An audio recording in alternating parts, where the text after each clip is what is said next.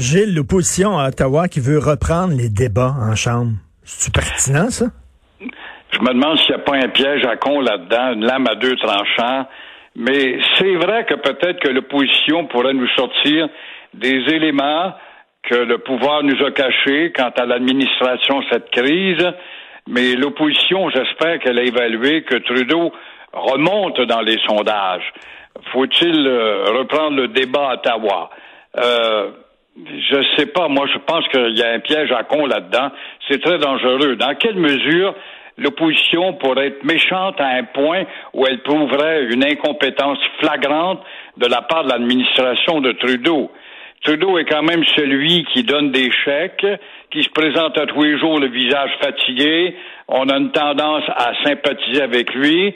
Mais le Parti conservateur pourrait nous faire voir peut-être un côté caché euh, un côté caché de la lune libérale. Oui, mais est-ce que c'est le temps de faire de la partisanerie politique, de la joute politique? Là, je pense qu'il faut être solidaire, tout le monde ensemble.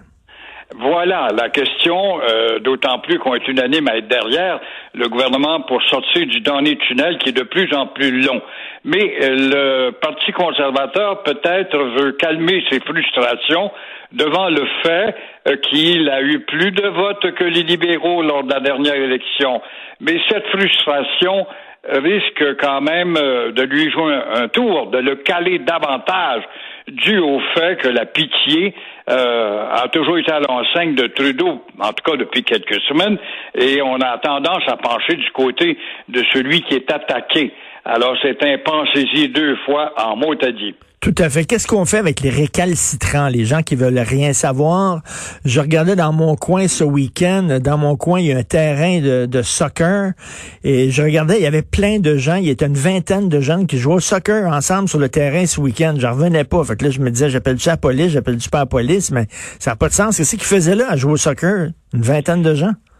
C'est inimaginable, et comment on utilise le on pourrait, on pourrait, on pourrait pourquoi, bâtard?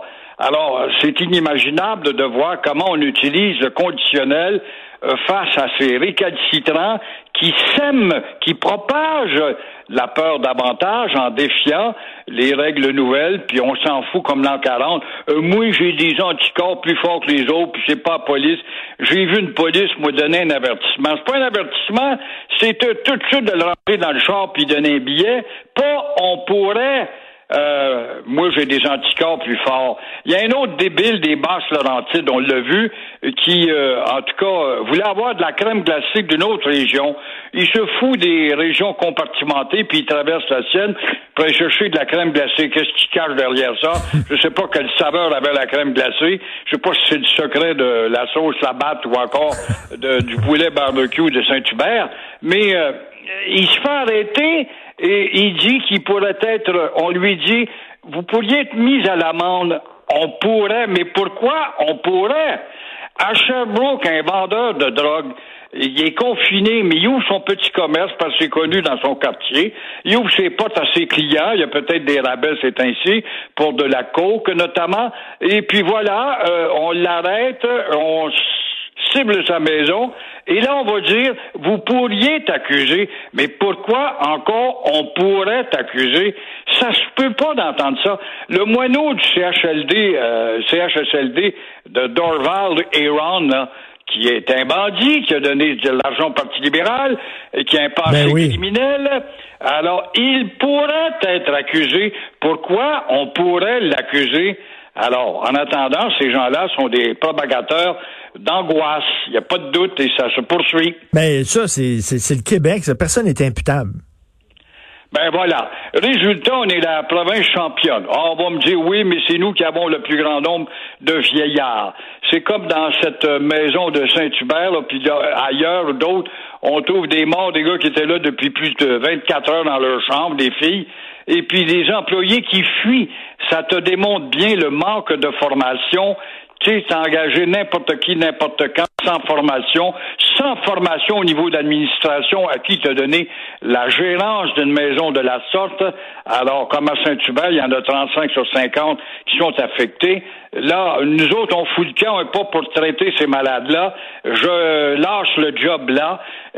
C'est grave. Je veux bien croire que ces gens-là ont sacré camp pour sauver leur job et leur santé. Mais si mentalement ils avaient eu une formation, ils se sont organisés collectivement, dire Hey, on attaque ce problème-là au plus sacrant, vite l'eau de Javel, puis vite, vite, vite l'opération sanitaire. Mais non, il en est ainsi au niveau de la direction. Des gars souvent nommés par le parti au pouvoir jadis, jadis, et qui euh, n'ont pas de formation intellectuelle pour ce genre d'administration.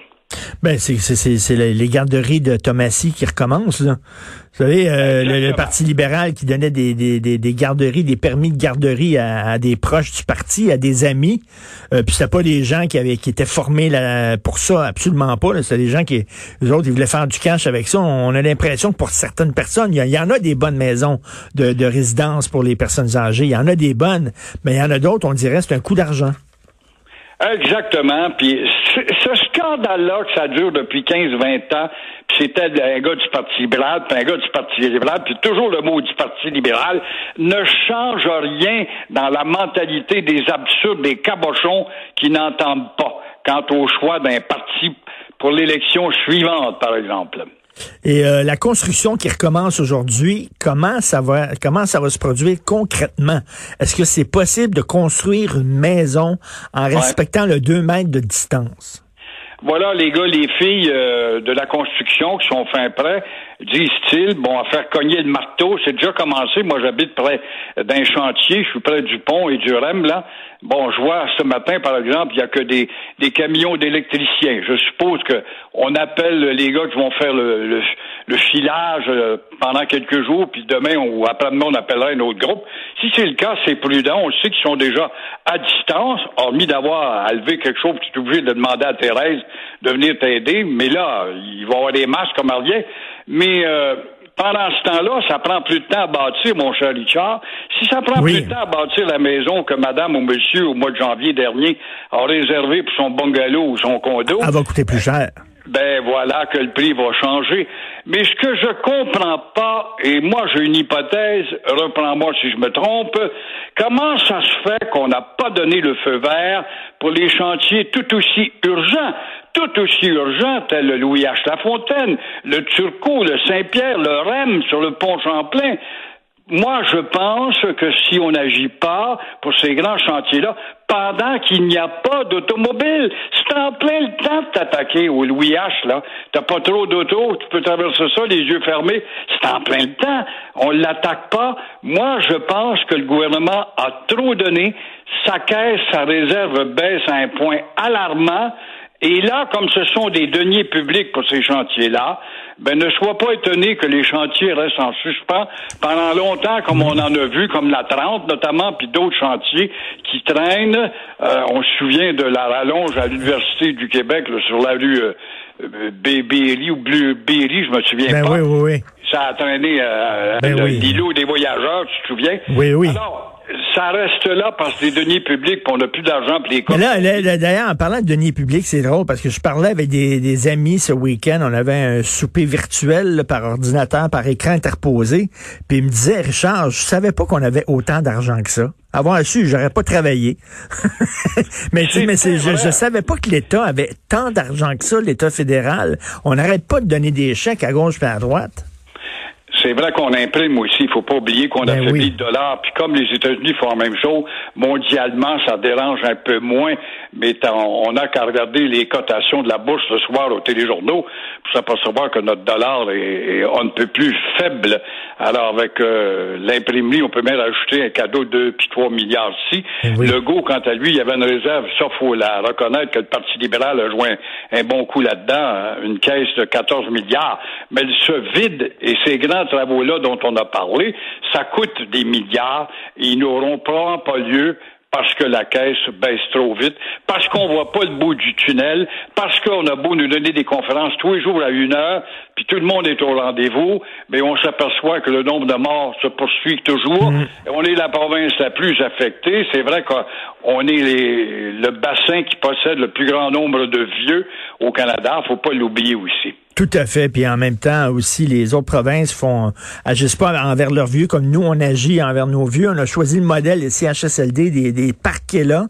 Euh, c'est pas ce que font les autres provinces. Donc euh, maintenant, on récolte ce qu'on a semé. Merci beaucoup, Gilles. Au plaisir. Merci. Excellente semaine, Gilles Proux.